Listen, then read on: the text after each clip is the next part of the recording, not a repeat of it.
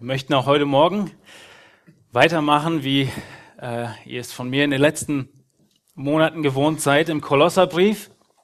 Wir sind immer noch in Kolosser Kapitel 1 und äh, werden da heute Morgen weitermachen. Wir haben über das Gebet gesprochen, dass Paulus hier betet für die Kolosser und werden uns heute, ja, man kann sagen, den letzten Teil angucken die Verse 9 bis 12 aus Kolosser 1.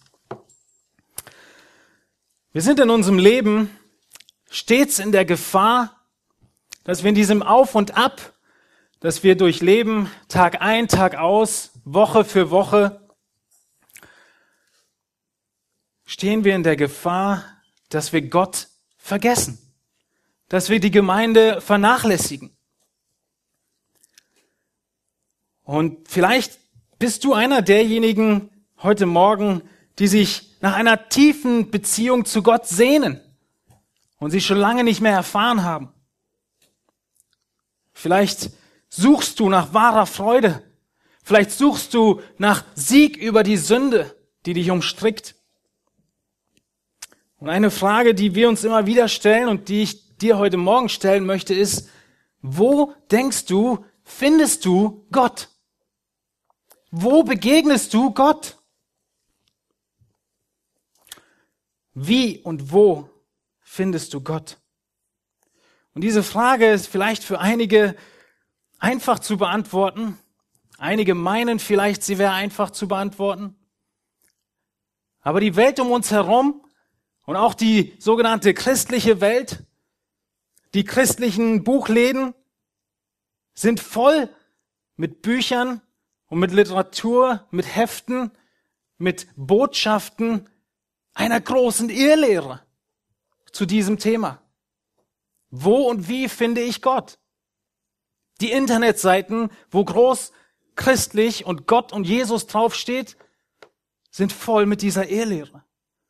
Und es ist interessanterweise dieselbe Irrlehre in einem neuen Gewand, die damals die Gemeinde in Kolosse so bedroht hat, dass Epaphras über tausend Meilen reist zu Paulus und ihn um Rat bittet und um diesen Brief bittet.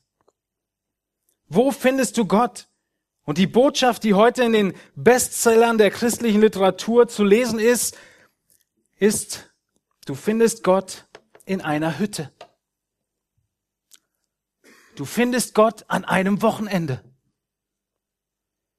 Du findest Gott in einer Reise zu dir selbst. Nimm dir eine Woche Urlaub. Geh irgendwo hin und beschäftige dich mit dir selbst und mit deiner Vergangenheit.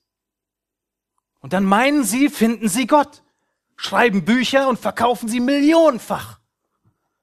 Ist das die Botschaft, die Paulus den Kolossern gibt? Findest Gott in einer Hütte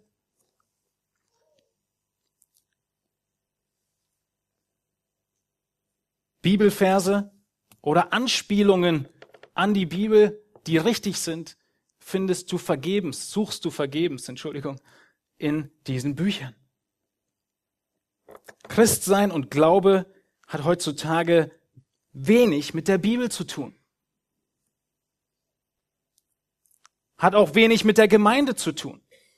Christsein hat eigentlich, so sagen es die viele Leute, Christsein hat nur etwas mit dir zu tun. Hört sich das nicht gut an?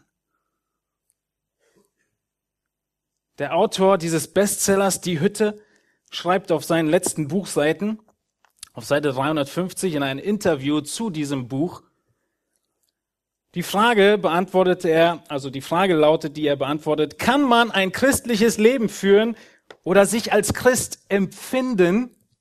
Schlagen schon alle Alarmglocken ohne Mitglied einer Kirche zu sein?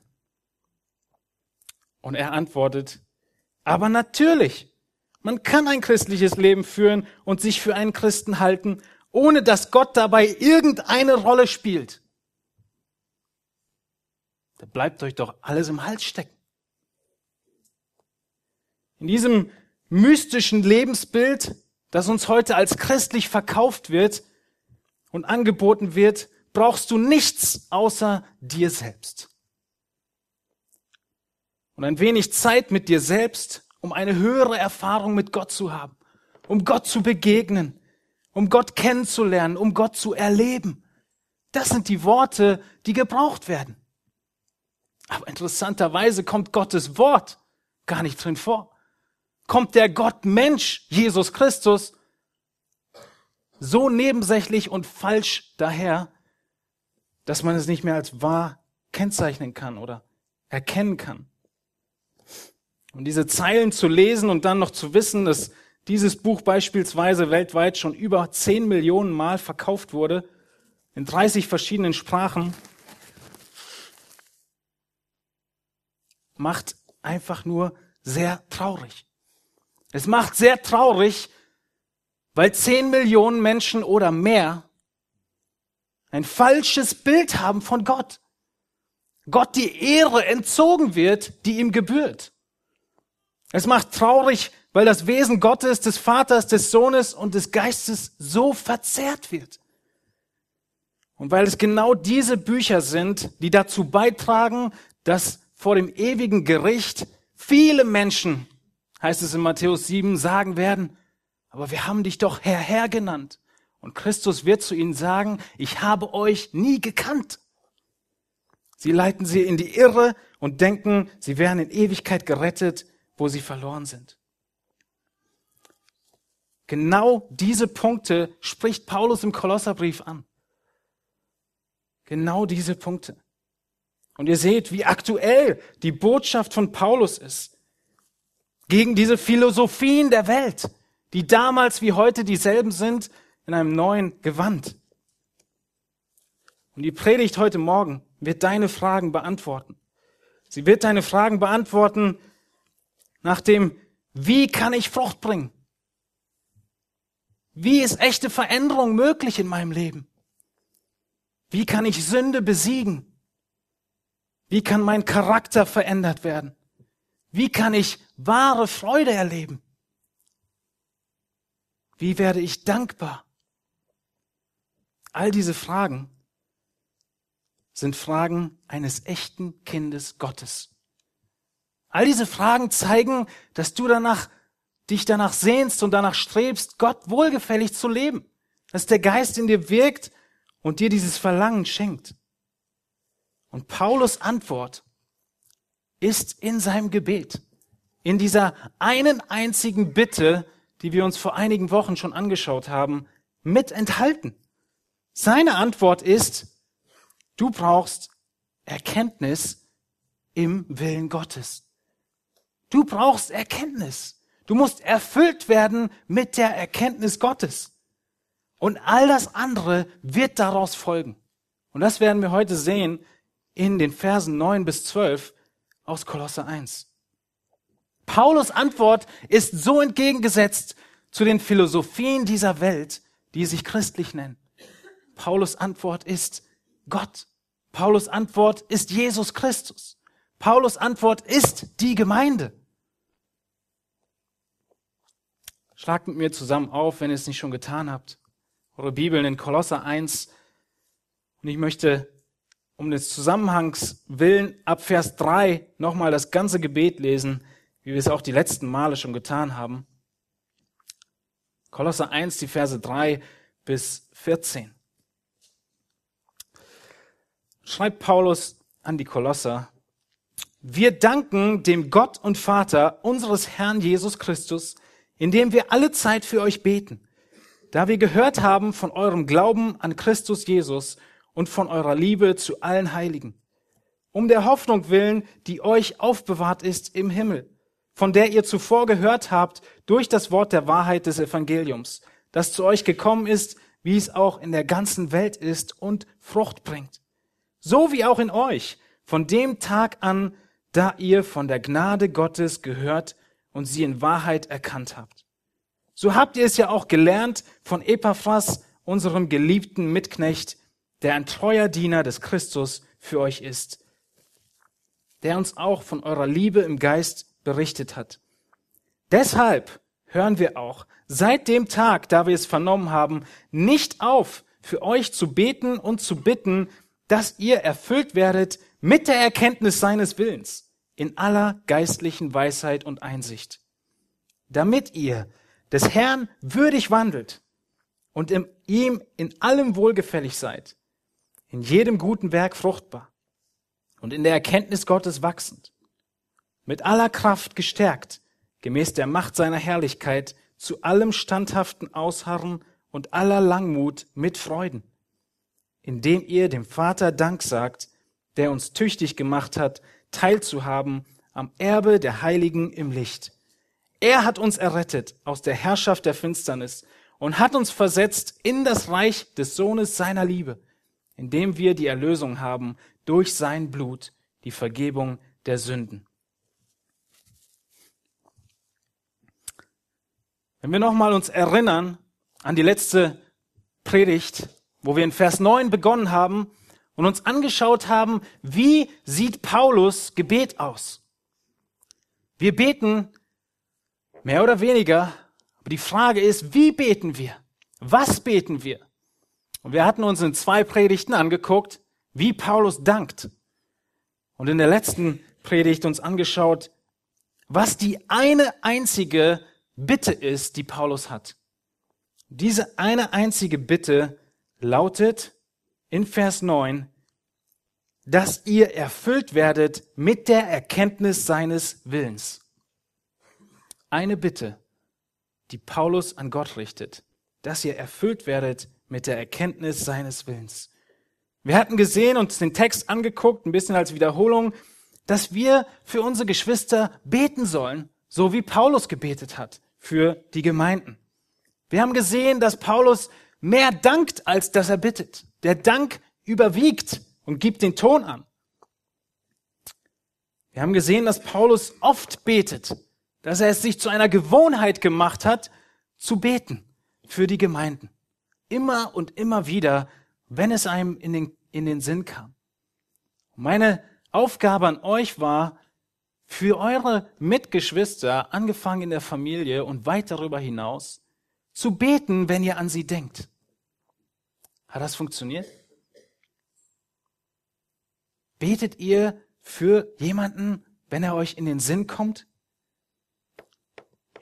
Dieser Text und Paulus Handhabe gibt stark den Eindruck, dass Paulus sich das so zur Gewohnheit gemacht hat, für die einzelnen Gläubigen zu beten, dass er, ja, es wie eine normale Gewohnheit ist. Als wenn er immer, wenn jemand ihm in die Gedanken kommt, er Gott dankt und Gott bittet für diese einzelnen Gemeinden.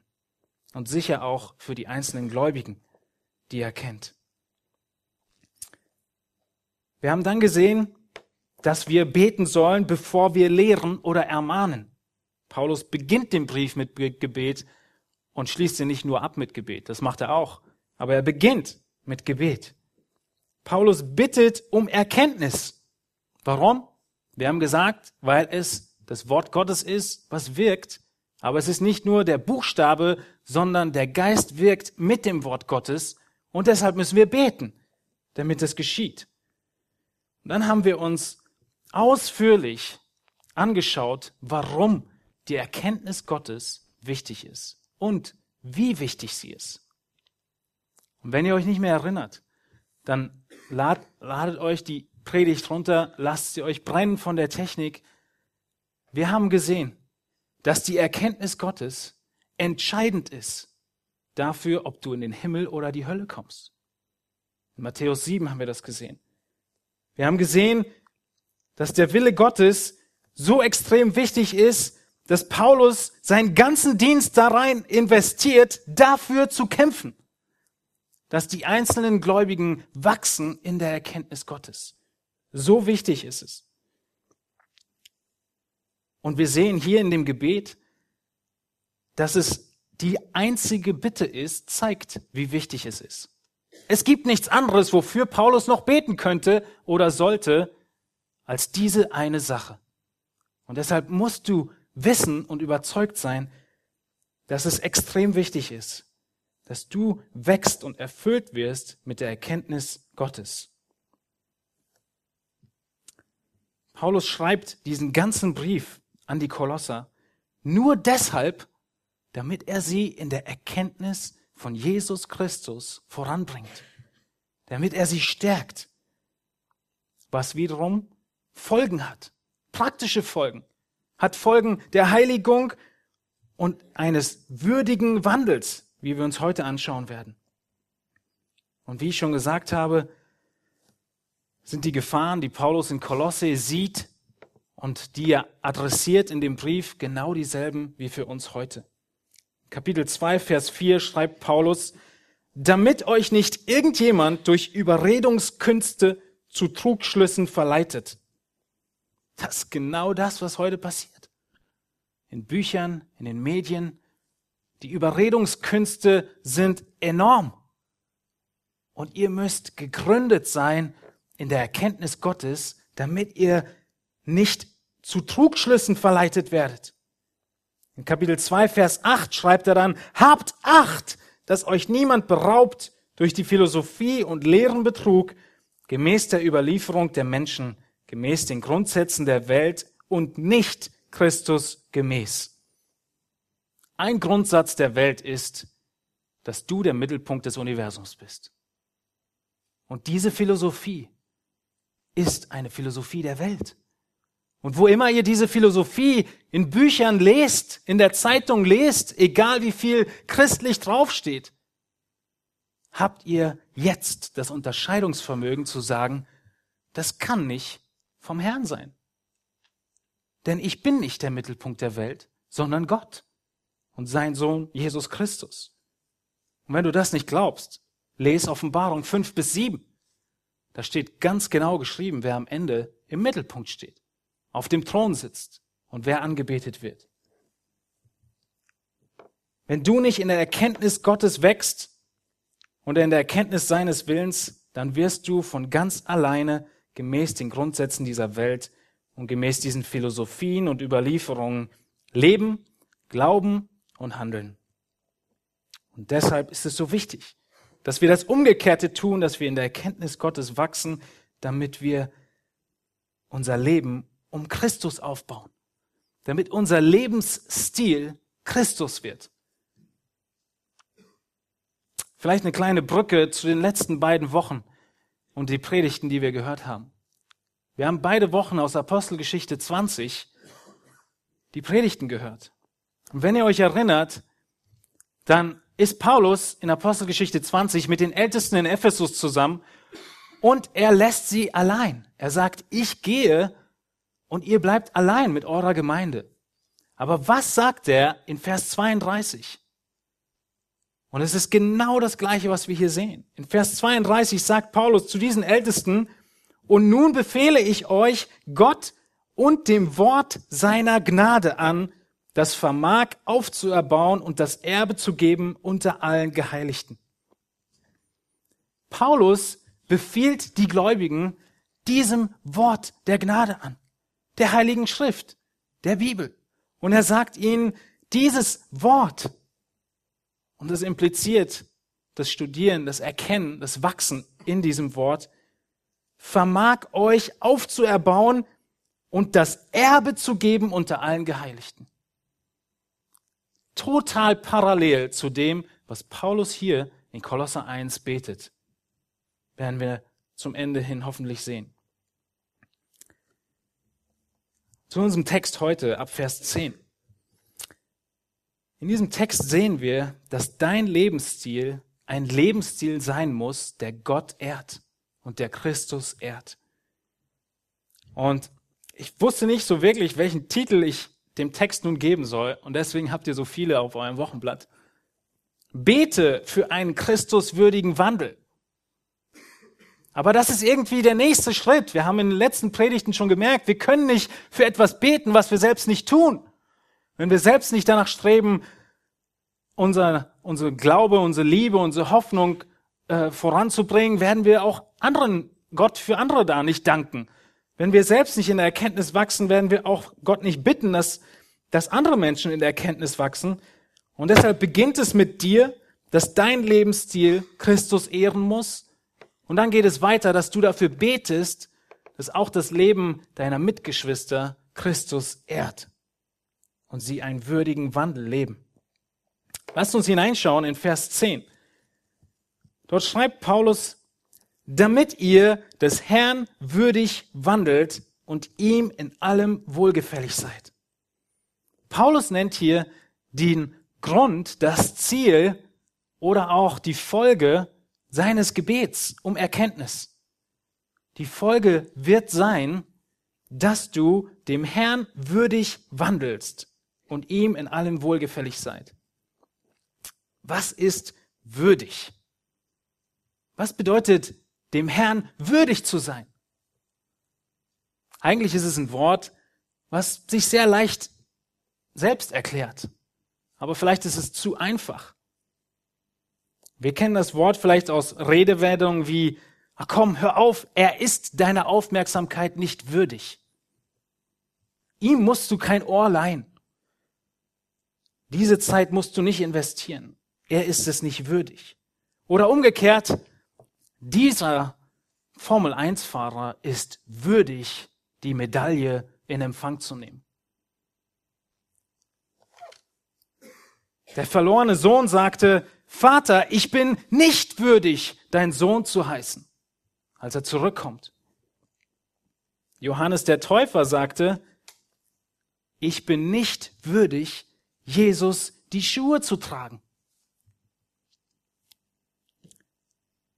Etwas für würdig erachten beinhaltet Qualifikation, beinhaltet Qualität, Eigenschaften. Und zwar nach einem Standard gemessen. Und was ist der Standard in unserem Text? Würdig des Herrn. Würdig des Herrn. Wir waren in unserer Zeit in den USA in einer Fabrik, in der so etwas wie die Haribos hier hergestellt werden, die Jelly Bellies. Und diese Jelly Bellies sind Kaubonbons. Und es sind nur Kaubonbons, aber sie laufen durch diese ganze lange Kette des Produktionsverfahrens durch und jeder Besucher kann da reingehen und sie sich angucken, wie das funktioniert. Und ich war so erstaunt, ganz am Ende geht jedes einzelne Jelly Belly Bonbon, was so klein ist, durch eine Qualitätskontrolle. Es wird geguckt, ob es die richtige Größe hat, ob es gut aussieht und, und, und. Und alle, die nicht durchkommen durch diese Kontrolle, fallen raus und die kannst du dann kaufen in dem äh, äh, Factory Shop für, weiß ich nicht, 80 Prozent des Preises. Aber es hat einen großen Unterschied und sie haben da sehr viel Wert drauf gelegt. Das Logo Jelly Belly, der Name, wird erst nach der Qualitätskontrolle aufgedruckt. Und sie haben es so formuliert. Diese Jelly Bellies sind nicht würdig, Jelly Belly genannt zu werden. Es ist ein bisschen witzig, aber meine Frage ist, bist du würdig, Christ genannt zu werden? Wie sieht dein Lebensstil aus, wenn es an den Maßstab angehalten wird des Herrn? Und wenn wir diese Frage ehrlich beantworten, sehen wir, wie nötig wir das Gebet von Paulus haben. Oder? Dein Lebensstil muss dem Herrn Jesus Christus würdig sein. Das ist das Ziel und das ist die Folge von dem Wachsen in der Erkenntnis Gottes. Das, was Paulus sagt. Er betet nicht, dass wir würdig wandeln. Er betet, dass wir in der Erkenntnis wachsen und wir werden würdig wandeln. Versteht ihr den Unterschied? Wir beten immer die Abkürzung. Wir beten für die gute Note in der Schule, anstatt für das viel tiefer liegende, für die wachsende Erkenntnis, was Gottes, was Gottes Wille ist. Wir haben letztes Mal schon gesehen, dass Glaube, Erkenntnis, Liebe und die Praxis, ein Wandeln mit Christus, zusammengehören. Sie bedingen sich gegenseitig. Man kann sie nicht trennen. Das eine wird nicht ohne das andere existieren. Du wirst nicht in der Erkenntnis wachsen, wenn du nicht in der Heiligung wächst. Und Paulus betet für die Erkenntnis, weil ohne das Wissen du nicht weißt, wie du leben sollst. Wir sind immer noch in Vers 10. Dieses erste Wörtchen, damit ihr des Herrn würdig wandelt, beschreibt dein Lebensstil. Nicht das erste Wörtchen, sondern das Wörtchen wandelt beschreibt dein Lebensstil. Es geht bei dem Wandeln, würdig wandeln, nicht darum, wie du wandelst, wie du gehst, wenn du auf der Straße spazierst. Das Wort wandeln beinhaltet dein ganzes Leben, deine Art und Weise, wie du lebst. Und die soll würdig sein des Herrn. Dein Weltbild, deine Grundhaltung, deine Einstellung Tag für Tag im Alltag, nicht Sonntag für Sonntag. Wie sieht dein Lebensstil aus? Ein Lebensstil, das der dem Herrn würdig ist. Das ist die Folge von Paulus Gebet. Dein Lebensstil beinhaltet jeden großen und jeden kleinen Moment in deinem Leben. Es beinhaltet den Stau auf dem Heimweg. Es beinhaltet das Gespräch mit den Kollegen, mit den Freunden. Es beinhaltet deinen Umgang mit deinem Körper. Es beinhaltet deine Kleidung, deinen Umgang mit Geld. Es beinhaltet deine ungehorsamen Kinder. Es beinhaltet das zu spät kommen deines Mannes. Es beinhaltet deine Augen. Es beinhaltet die Geldnot. Es beinhaltet deinen Überfluss. Es beinhaltet alles. Was ist der Wille Gottes? Die Frage müssen wir stellen und das Gebet müssen wir sprechen.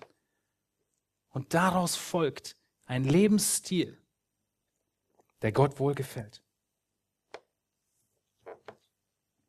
Und der Gott ehren wird.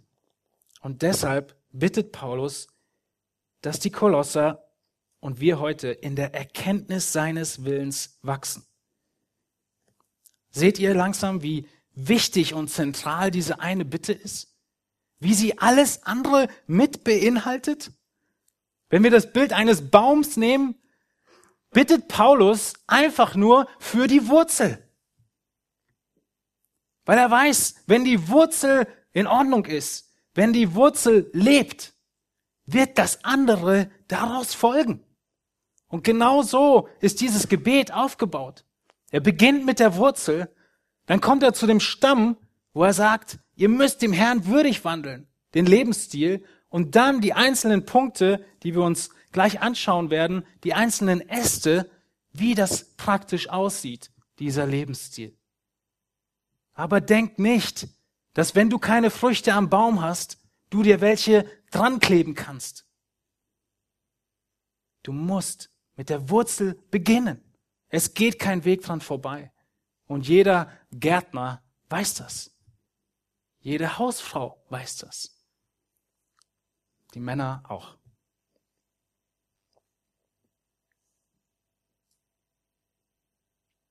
Und merkt ihr, wie selten wir in dieser Art und Weise beten? Wie selten wir für die Wurzel selbst beten und vielmehr für diese Dinge, die ganz am Ende der Kette irgendwann kommen und auch richtig und wichtig sind. Bete für diese tiefer liegenden Nöte in deinem Leben und im Leben deiner Geschwister. Wenn du in den Herausforderungen stehst, dann bete nicht in erster Linie, Herr, löse dieses Problem, sondern bete, Herr, was ist dein Wille?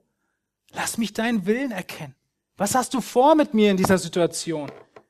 Die meisten der Umstände in unserem Alltag können wir nicht ändern. Zumindest nicht in dem Moment, in dem der Umstand da ist, in Zukunft vielleicht. Die Frage ist, wie du darauf reagierst, auf diese Umstände. Und genau da brauchst du Unterscheidungsvermögen. Das ist, worum Paulus betet.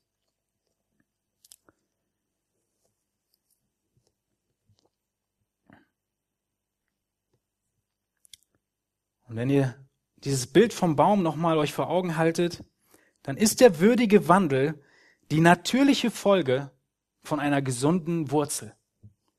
Ein Lebensstil, der Gott ehrt, der Christus würdig ist, kommt nur, wenn die Wurzel gesund ist.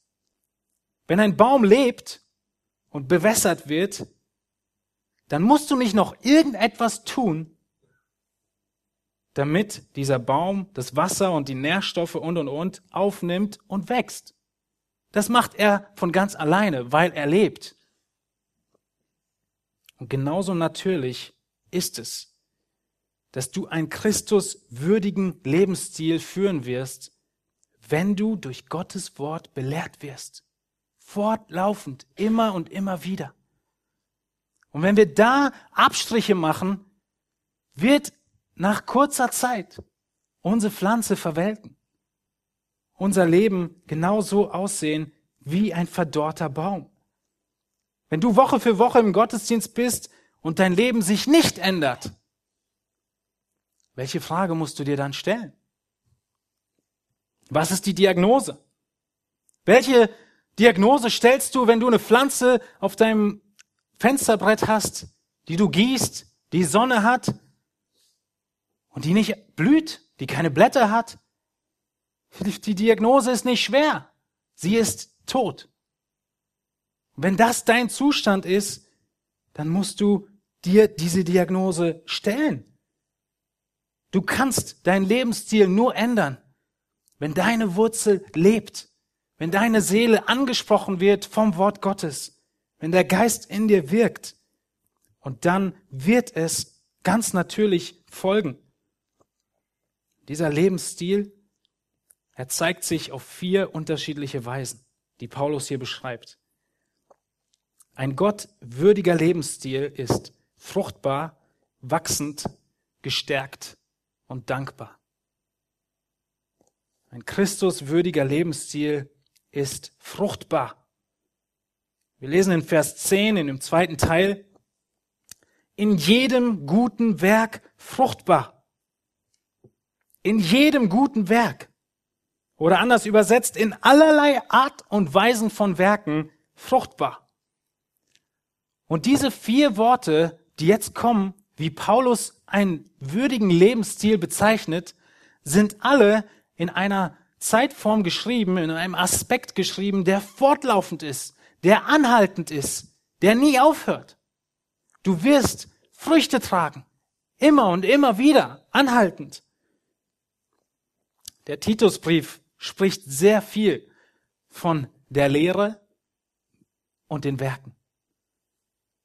Wir können uns die Zeit nicht nehmen, die Verse alle aufzuschlagen, aber wir sehen in Titus 2, Vers 7, Titus 2, Vers 14 und 3, Vers 1, wie Paulus sie auffordert, eifrig gute Werke zu tun. Aufgrund der Lehre. Genau dasselbe tut Paulus hier. Er sagt, in guten Werken fruchtbar. In Römer 7, 4 und 5 stellt Paulus die Früchte gegenüber. Früchte, die Gott Ehre bringen und Früchte, die dem Tod Frucht bringen. Nun, die Früchte sind Werke, die wir tun. Aber es sind Werke, die niemals in der Bibel nur getan werden aufgrund eines Werkes willen, sondern der Schwerpunkt im Neuen Testament liegt immer auf der Eigenschaft, auf dem Charakter, wie diese Dinge getan werden. Und so sehen wir auch in Kolosser 3, Vers 12, wie Paulus selbst einige dieser Werke einfach auflistet. So zieht nun an als Gottes auserwählte Heilige und Geliebte. Herzliches Erbarmen, Freundlichkeit, Demut, Sanftmut, Langmut, ertragt einander, vergebt einander. In Vers 14, zieht die Liebe an. Vers 15, der Friede Gottes regiere in euren Herzen. Seid dankbar. All das sind Früchte, die daraus fließen, dass wir in der Erkenntnis wachsen. Seht ihr, wie verschieden diese guten Werke sind? Und was macht das Werk gut? Es macht es gut, wenn der Charakter, wenn die Eigenschaft dahinter Gott wohlgefällig ist. Der Schwerpunkt liegt auf der richtigen Art und Weise, auf der richtigen Haltung, auf dem Charakter dahinter. Ein christlicher Lebensstil wird Früchte bringen. Als nächstes sehen wir zum Ende von Vers 10, dass ein Christuswürdiger Lebensstil wachsend ist. Er ist wachsend. Irgendwie wiederholt Paulus sich ein bisschen. Weil jetzt schreibt er, in der Erkenntnis Gottes wachsend. Das hat er doch gerade schon als Hauptgebetsanliegen genannt, oder? Das war der Punkt in Vers 9, worüber wir die ganze Zeit gesprochen haben. Aber es ist nicht ohne Grund, dass er wieder aufkommt. Es gibt kein Ende in dem Erkennen und Wachsen in der Erkenntnis Gottes. Wenn wir in der Erkenntnis Gottes wachsen, werden wir weiter in der Erkenntnis Gottes wachsen. Und dieses Wort Erkenntnis in, im ganzen Zusammenhang von Kolosser 1 ist nicht irgendein oberflächliches Wissen, sondern es ist eine verstärkte, intensivierte Form dieses Wortes und beinhaltet ein spezielles Wissen, ein genaues Wissen, ein tiefes Wissen, darin wachsend. Wie viel Informationen, wie viel Wissen braucht man, um jemandem zu sagen, sauge diese Wohnung? Was braucht er für Informationen? Naja, er muss nur wissen, wo der Staubsauger ist und wo die Wohnung ist. Aber es geht nicht einfach nur um die Werke, wie wir gerade gesagt haben, sondern um die Einstellung dahinter. Und wie viel Informationen, wie viel Kenntnis braucht jemand, wenn du ihm sagen willst, dass er mit Liebe, mit Hingabe, mit Aufopferung, mit Freude diese Wohnung saugen soll. Vielleicht schmunzelt ihr über das Beispiel. Aber stellt euch mal vor. Und ihr seht, wie weit man in der Erkenntnis wachsen muss, wenn tatsächlich die Charaktereigenschaften das Ziel sind und nicht das Werk. Versteht ihr? Die Wohnung saugen, das ist ein Befehl. Aber diese Charaktereigenschaften dahinter, da kann man nicht genug wissen über die Person, die dieser Wohnung gehört. Warum soll ich sie lieben? Warum soll ich das aufopferungsvoll tun? Und, und, und.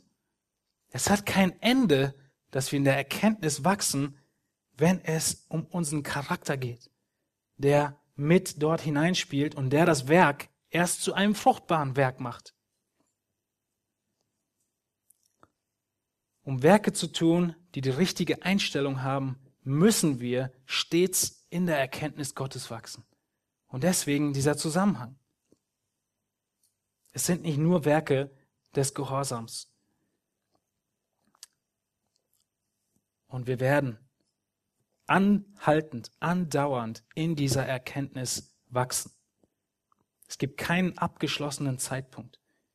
In Kolosser 1, 28, wie ich schon in der Einleitung gesagt habe, sehen wir, dass das Paulus Hauptanliegen ist, warum er dient, warum er arbeitet, warum er ringt, damit die Gemeinden wachsen und gestärkt werden. Bist du auf diesem Weg? Bist du auf diesem Weg, dass du umgestaltet werden willst in das Ebenbild Christi? Oder bist du auf dem Kampffeld? Bist du noch auf dem Kampffeld? Arbeitest du? Ringst du um deine Heiligung? Ringst du um die Heiligung anderer? Oder schläfst du in Selbstgenügsamkeit? Vielleicht hast du diese Worte schon mal gehört. Da ich ja auch teilweise in der Bibelschule arbeite, höre ich sie immer wieder mal. Ah, weißt du, ich will erstmal nicht weiter die Bibel studieren. Ich weiß jetzt genug, das muss ich erstmal alles anwenden. Irgendwo schon mal gehört? Vielleicht ist es sogar deine Einstellung heute. Ich weiß genug, ich muss jetzt erstmal umsetzen. Wisst ihr, ich würde gerne den Bibelvers davon von euch hören, in der, in der Schrift, wo ihr das seht. Dass wir jetzt erstmal Pause machen, in der Erkenntnis zu wachsen, damit wir erstmal was umsetzen. Ist das das Argument von Paulus? Genau umgekehrt. Natürlich musst du das, was du weißt, umsetzen. Ohne Frage. Jakobus sagt, wir sollen nicht nur Hörer, sondern auch Täter des Wortes sein. Aber Paulus betet, dass wir erfüllt werden mit der Erkenntnis, damit wir würdig wandeln. Es gibt nicht hier ein Pausezeichen und ich wandle trotzdem weiter würdig. Das funktioniert nicht. Die Reihenfolge ist immer dieselbe. Wir brauchen diese Erinnerung des Wortes Gottes, diese Belehrung durch die Predigt, durch Geschwister, durch den Geist, durch das Studium, immer und immer wieder, damit wir würdig wandeln. Aber es ist eine wirksame Ausrede des Teufels. Abzuwarten, bis du diese und diese Dinge umgesetzt hast, bevor du dann weiter in der Erkenntnis wächst. Die Ausrede ist sehr effektiv und sie lähmt den Gläubigen zum Anfang und bildet ihn zurück, wenn er weiter daran festhält. Er schrumpft, anstatt zu wachsen. Vers 10 geht zu Ende mit den Worten, in jedem guten Werk fruchtbar und in der Erkenntnis Gottes wachsend. Wenn wir nochmal auf das Bild der Pflanze zurückkommen und in dieser, um das noch ein bisschen zu veranschaulichen, würden wir auch nicht sagen, dass wenn diese eine Pflanze auf meinem Balkon das eine Jahr Frucht getragen hat und die Blätter gut aussehen, dann werde ich sie nicht in die Ecke stellen und mir sagen, sie wird das nächste Jahr auch ohne das Wasser überleben und ohne den Sonnenschein. Und dann noch erwarten, dass sie Frucht bringt. Es ist ein Paradox, den wir eingehen. Wir müssen konstant bewässert werden. Unsere Wurzel muss angesprochen werden. Wir brauchen das Wachstum in der Erkenntnis. Und das andere folgt daraus die fruchtbaren Werke und das Wachstum in der Erkenntnis. Als nächsten Punkt sehen wir in Vers 11, dass ein Christus würdiger Lebensstil gestärkt ist. Mit aller Kraft gestärkt, gemäß der Macht seiner Herrlichkeit, zu allem standhaften Ausharren und aller Langmut mit Freuden. Ein gottwürdiger Wandel kommt aus der Erkenntnis Gottes und er ist ein gestärkter Wandel. Brauchst du Stärke? Paulus spricht von Stärke, die aus Gott kommt. Paulus spricht von Stärke, die die ganze Macht Gottes beinhaltet. Eine Stärke, die diesen Christus ehrenden Lebensstil begleitet, kommt aus Gottes Macht. Und die Worte, die hier verwendet werden, die haben kleine Unterschiede. Es ist eine Sache, einfach zu sagen, ich habe Kraft. Aber es ist etwas anderes zu sagen, dieser Mann hat Macht. Wir kennen diese Redewendung an der Macht sein, oder? Das ist was anderes wie einfach nur Kraft haben. Klitschko hat Kraft, hat aber keine Macht. Merkel hat mehr Macht an der Macht sein, hat etwas ganz anderes, was das mit beeinflusst. Wenn wir das Dynamit nehmen, dann hat das Dynamit Kraft. Aber es hat keine Wirkung. Die Macht hat derjenige, der den Zünder in der Hand hält. Und wenn er ihn dann betätigt, dann wird diese Masse an Energie freigesetzt. Und dieses Wort Macht haben wird in der Schrift nur für übernatürliche Wesen gebraucht, für Gott, nie für Menschen. Und diese wirksame Macht, diese freigesetzte Energie, die wird genau dort gebraucht, wo in Kolosser 2, Vers 12 Paulus davon spricht, dass Gott seine Macht gezeigt hat in der Auferweckung aus den Toten. Das ist der Akt, auf den wir schauen, wenn wir wissen wollen, wie groß die ausgeführte Macht Gottes ist. Er weckt aus den Toten auf. Paulus betet, dass der Lebensstil der Kolosser ein gestärkter Lebensstil ist, weil Gott Macht hat, weil Gott es ist, der diesen Zünder in seiner Hand hält, weil es Gottes Macht ist, die ihn herrlich macht. Der Text sagt, es ist die herrliche Macht. Was bedeutet Herrlichkeit? Herrlichkeit geben wir jemandem, der es besondere Eigenschaften hat. Herrlichkeit hängt zusammen mit Ehre, mit Verehren. Wir verehren jemanden oder etwas, was ganz besonders ist. Ja, es ist bekannt, dass die Teenies Musikgruppen verehren, weil sie so besonders sind. Ehre und Herrlichkeit spricht immer von außergewöhnlichen Fähigkeiten, von Fähigkeiten, die vielleicht sogar unaussprechlich sind. Ausgezeichnet. Und es gibt kein besseres Wort, als die Macht Gottes zu bezeichnen, als zu sagen, es ist eine herrliche Macht. Sie ist übernatürlich, sie ist unbeschreiblich. Es ist diese Macht, die Gott die Ehre gibt. Weil er diese Macht hat, ist er so über allem erhaben und das macht ihn so herrlich. Das macht ihn so der Ehre würdig. Es ist die Macht, die Gott abhebt von allem anderen, was existiert. Und es gibt nichts Besseres, als wie Paulus es beschreibt, zu sagen, die Macht seiner Herrlichkeit. Wir können auch sagen, Gottes Macht macht ihn herrlich. Und warum beschreibt Paulus diese Macht Gottes? Jetzt hört zu, weil der Gläubige durch diese Macht Gottes gestärkt wird. Zum Ende von Vers 11 lesen wir, worin? Zu allem standhaften Ausharren und aller Langmut mit Freuden. Ist doch unglaublich, oder? Ich glaube, ihr habt es überlesen. Zu allem standhaften Ausharren und aller Langmut mit Freuden.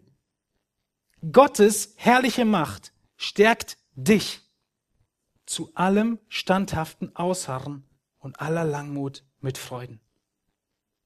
Die Studienbibel von MacArthur beschreibt es kurz und knapp.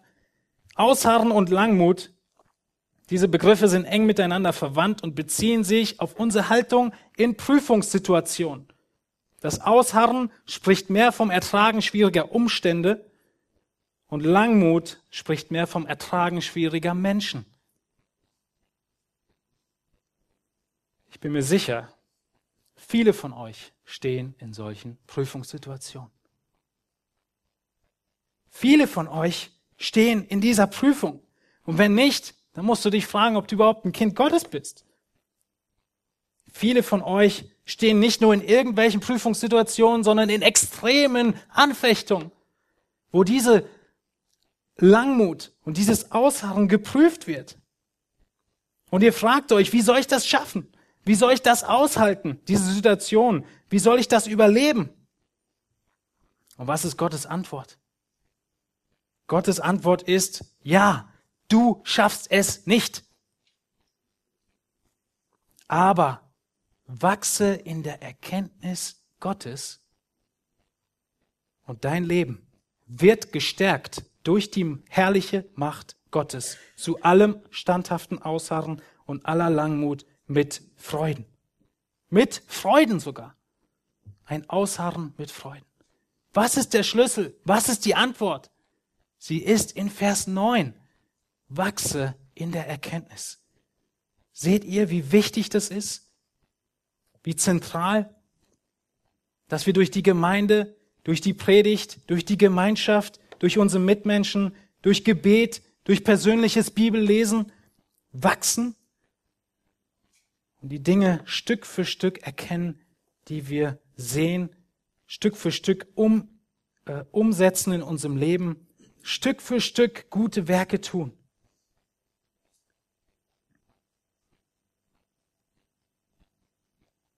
Vielleicht bist du auch so schlecht im Blumengießen wie ich und siehst der Blume erst an, dass die Blätter alle runterfallen, wenn es zu spät ist. Vielleicht ist es in deinem geistlichen Leben genau das der Fall. Du siehst, du verstehst, du merkst, wenn du in den Spiegel guckst, dass deine Blätter fallen, dass dein Charakter wieder die Sünde durchkommt. Dass wieder das zum Vorschein kommt, was du doch eigentlich schon besiegt hast. Dass deine Ungeduld sich wieder zeigt, dein Ärger, dein Zorn. Du siehst, dass dein Leben kaum Früchte trägt. Lieben, was tun wir, wenn wir die Blume so sehen? Wir versuchen, ihr nochmal Wasser zu geben. Herr, du musst aufwachen. Du musst die Notbremse ziehen. Du musst deine Nähre, deine Seele nähren. Du musst um deine Wurzel dich kümmern. Im Wort und im Gebet. Ist die Antwort von Paulus auf all diese Bereiche. Wir werden den letzten Punkt streichen müssen, weil wir gleich noch das Abendmahl feiern wollen. Aber ich kann bestimmt noch mal eine Predigt draus machen. Und das Thema ist nicht auf die leichte Schulter zu nehmen. Es ist so extrem wichtig, dass du dir vornimmst, in der Erkenntnis zu wachsen, in Christus zu bleiben, in der Gemeinde zu sein, die Gott dafür gegeben hat, damit das Ganze möglich ist und passiert. Dass du dir Zeiten nimmst und Möglichkeiten schaffst, um dabei zu sein, im Gottesdienst, in den Hauskreisen, in den Kleingruppen, um dich mit Einzelnen zu treffen, nicht um übers Wetter zu reden, sondern um zu wachsen. Dass du betest, dass du das Wort liest und dass du nicht in diese weit verbreitete Ansicht verfällst, dass du entscheiden kannst, wie viel Erkenntnis du brauchst. Dass du entscheiden kannst, ob du heute zu Hause bleibst oder zum Gottesdienst gehst. Nimm dir vor, das ganze Menü, was Gott für dich vorbereitet hat, aufzunehmen. Nimm dir schon vor, diese Dinge zu tun, damit du sie tatsächlich tust und du nicht am Ende vor einer Pflanze stehst, die nicht mehr zu retten ist, wo keine Frucht ist, weil die Wurzel tot ist. Lass uns noch zusammen beten. Ihr dürft dazu aufstehen. Ich gebe euch Gelegenheit zu beten und werde dann abschließen. Himmlischer Vater, wir erkennen so deutlich, dass wir in deiner Erkenntnis wachsen müssen. Dass wir in der Erkenntnis deines Willens wachsen müssen. In aller geistlichen Weisheit und Einsicht. Herr, dass wir deine Weisheit brauchen. Tag für Tag in den Situationen unseres Alltags. Dass wir Belehrung brauchen. Dass wir einander brauchen dass wir einander ermutigen, einander hinweisen, zurückziehen zu dir. O oh Herr, wir brauchen die Bewässerung unserer Wurzeln. Und Herr, an so vielen Stellen wachen wir erst auf, wenn wir sehen und erkennen, dass, dass die Früchte nachlassen. Aber du bist so gut und gnädig, Herr, dass du uns zeigst, wo die Ursache liegt, wo die Lösung liegt. Deine Gnade ist so groß, dass du dich, Herr, dass du uns voranführst in dieser Erkenntnis. Herr, wir möchten beten.